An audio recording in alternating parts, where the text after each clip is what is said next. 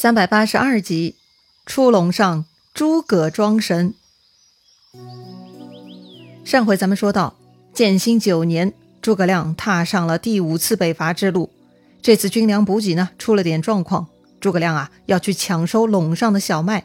此事呢，被司马懿给料到了，所以司马懿早做了防备。既然被猜到了，那诸葛亮呢，就得出大招了。诸葛亮令人取出三辆跟他平日乘坐的一模一样的四轮车，这些车子啊都是预先在蜀中准备好的。诸葛亮要怎么玩这些车子呢？首先呢，第一辆车派给姜维，让姜维带上一千护军，另外呢，再由五百军专门擂鼓，埋伏在上邽之后。另外两辆车呢，派给了马岱、魏延，也让他们各自带领一千护军，外加五百军负责擂鼓。每一辆车呢，都用二十四个人分左右推车。这二十四人的打扮都很奇特，他们穿着黑衣服，赤着脚，披头散发，手里仗剑，手执七星黑色旗幡。最后呢，是诸葛亮的本车哈，也安排同样打扮的二十四人在左右推车。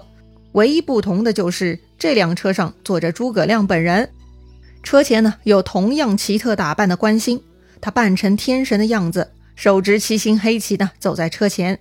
就这样啊，他们就开往魏军营寨了。同时，诸葛亮已经安排好了三万士兵，准备好镰刀、驼绳，随时准备动手割麦子。话说，当时魏军探哨发现了诸葛亮的队伍，看上去令人十分害怕。为啥呢？因为啊，这些披头散发、光着脚丫子的人很奇怪，而且呀，他们用的七星黑旗似乎就是为死人招魂用的。所以魏军探哨看到这幅场景，搞不清楚对面是人是鬼，吓得是连滚带爬跑回去报告司马懿了。司马懿出营一看，只见诸葛亮穿戴整齐，簪冠鹤氅，手摇羽扇，端坐于四轮车上，左右有二十四个人，前面一个人手执造幡，隐隐的就像天神一样。司马懿一看，哼，这分明就是诸葛亮在作怪呢。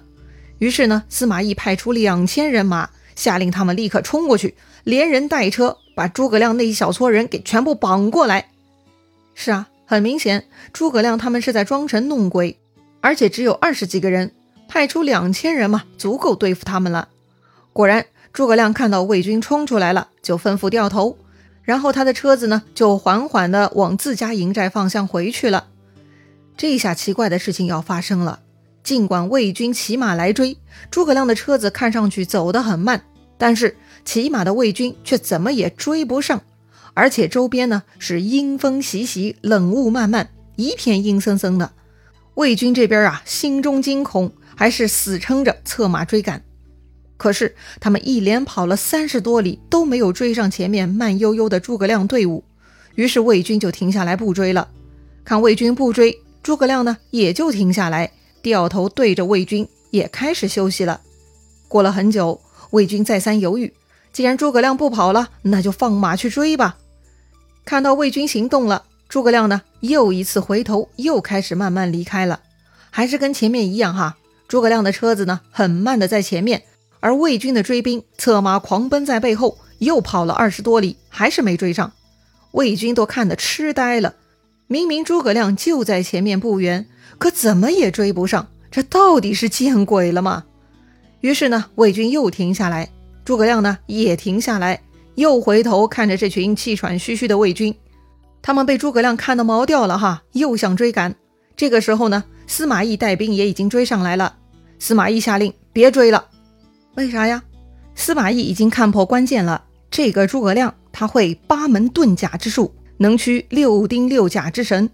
诸葛亮前面使的是六甲天书内的缩地之法，别人走的是正常路，诸葛亮走的都是被他缩短过了的，所以呀，没有人能够追上他的。哦，原来如此啊！于是众人就勒马回头不追了。但是就在这个时候，突然左边战鼓隆隆，一彪蜀军杀了出来。司马懿立刻下令抵御。只见蜀军队伍中呢，有二十四个人，披发仗剑，造衣显足。还簇拥出了一辆四轮车，车上正有诸葛亮端坐于上呢。他簪冠鹤氅，手摇羽扇。哎呀，这下司马懿傻了。前面车子上的诸葛亮追了五十里也没追上，怎么这里又冒出诸葛亮来了呢？太奇怪了呀！可是啊，还没等司马懿想明白呢，右边战鼓又隆隆响起，又是一彪蜀军杀出来。同样的车子上面也有一个诸葛亮，左右同样有二十四个披头散发的怪人。司马懿更加疑惑了。哎呀，这必然是神兵啊！想到这里呢，魏军是军心大乱，再也没人敢交战了，一个个呀只顾奔逃。哎，就当做了一个噩梦吧。可是啊，这个噩梦还没完呢。正当魏军奔逃呢，忽然又一次鼓声大震，又杀出来一彪蜀军，又是一辆四轮车，又见到诸葛亮了，还是那二十四个披头散发的人在边上啊！一天之内看到了四次诸葛亮阴森森的车队，魏军已经吓到不行了，连司马懿都已经被吓坏了。到底眼前的是人还是鬼？到底有多少蜀军呢？没有人能搞明白，大家都吓坏了。司马懿带着手下众人呐，全部逃回上归城，一连三日都不敢出城了。三天呐，司马懿不出城，这些时间足够让诸葛亮的精兵队将陇上小麦全部给收割运走了。到了第四天，司马懿在城头看到蜀军似乎退走了，才派出探哨，结果路上逮到了一个蜀军小兵。这个人啊，被捉到司马懿的面前。司马懿问他：“你是干啥的？”他说：“呀，我是割麦的。”不小心走失了马匹，才被你们捉到的。司马懿问他：三天前诸葛亮搞的是什么神兵？那个小兵啊，啥都知道啊。他告诉司马懿：哎，那就是三路伏兵，是姜维、马岱、魏延他们带的，每一路一千军护车，五百军擂鼓，仅此而已。哎，就是你们最先看到的那个才是孔明啊！居然是这样！得知了这个谜底，司马懿都要哭了。司马懿仰天长叹呐：“诸葛亮有神出鬼没之机呀！哎呀，为啥他那么能搞呢？”正在司马懿郁闷之际，郭淮来了。郭淮来的路上已经得到消息，蜀军收割了麦子，都运到鲁城打麦去了。那里守军不多，可以趁机进攻。但司马懿啊，被诸葛亮给整怕了，赶紧告诉郭淮前面上当的事情。郭淮笑了哈：“诸葛亮装神弄鬼，也就瞒过一时而已。”既然咱们已经识破，何足道哉？郭淮提议啊，让司马懿带兵正面进攻，郭淮带兵从后面攻击，两下夹攻，鲁城可破，孔明可擒了。郭淮说的对哈，司马懿同意了，立刻带兵来到鲁城之下。当时已经过了黄昏，天色发黑，司马懿觉得时机很好，白天进攻容易被发现，趁晚上攻击正好可以攻其不备。大约一更时分，也就是晚上的六点前后。郭淮也带兵到了，于是，一声鼓响，魏军开始进攻，立刻呢，把鲁城围得跟铁桶似的。鲁城之内的蜀军什么反应呢？是不是真的没有防备呢？哼，诸葛亮如此细心之人，他怎么可能不防备呢？诸葛亮早做准备了。此刻魏军开战，立刻鲁城上是万弩齐发，矢石如雨，打得魏军都抬不起头来，根本无法前进。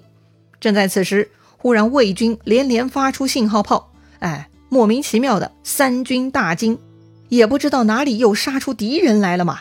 郭淮以为有人藏身于麦田之中，就派人去搜查。刚刚离开，突然鲁城四角上火光冲天，喊声大震。突然，外围有四路蜀军一起杀了过来，同时鲁城也四门大开，城内的蜀兵也杀了出来。一下子，蜀军里应外合。把魏军呢做成了甜甜圈儿，哎，这一段砍杀呢，魏军死者无数啊！司马懿被这眼花缭乱的场景也给逼得郁闷至极呀，无奈只能奋力死战，突出重围。司马懿带兵占领了一个山头，另外郭淮呢，只能带着败军逃到山后屯住。魏军逃走，诸葛亮就进入鲁城，留下大军继续在城外四个角安下营寨了。郭淮没想到。自己前面探听的消息，原来是诸葛亮摆给自己看的，是故意引诱自己出兵。哎呀，上当了呀！今晚一战又损失了三千多人。但尽管如此，郭淮呢也不害怕诸葛亮，反而郭淮更觉得有必要要加大火力，尽快灭掉蜀军才行。所以郭淮又去找司马懿，建议司马懿发檄文调拨雍州、凉州军马一起过来绞杀诸葛亮。郭淮说呀。自己愿意带兵去袭击剑阁，截断蜀军归路，掐断蜀军粮草。一旦粮草不济，三军慌乱，到时候就可以消灭蜀军了。司马懿很喜欢这个主意哈。确实，此刻的剑阁就相当于当年街亭的位置，是关键的咽喉要道。于是司马懿就按照郭淮的建议发出檄文。不多久呢，大将孙礼就带上雍凉各郡人马到了。于是司马懿让孙礼跟郭淮一起去袭击剑阁。说回诸葛亮，他既然能引诱郭淮来进攻鲁城，之后发现魏军不再出战，诸葛亮就猜到魏军要去袭击剑阁了。所以诸葛亮派出姜维、马岱带上一万军马去守住险要，以退魏军。这个时候啊，突然冒出来一个插曲，什么插曲呢？蜀军这次北伐有个新规定，就是两班制。第一班呢已经出来一百天了，正好该换班了。所以长史杨仪来提醒诸葛亮：哦，既然有约在先，诸葛亮就下令立刻安排换班。于是呢，第一班的士卒就开始收拾行囊，准备回家了。可是。正在此时，传来了孙礼带来二十万雍凉人马助战的消息，蜀军众人呐都非常惊骇。要知道，这回蜀军呢人并不多，眼下只有八万人呐，敌人是自己的好几倍数量，还有凶猛的军事行动计划，又要进攻剑阁，又要进攻鲁城，这该怎么办呢？听说此事，杨仪又来找诸葛亮。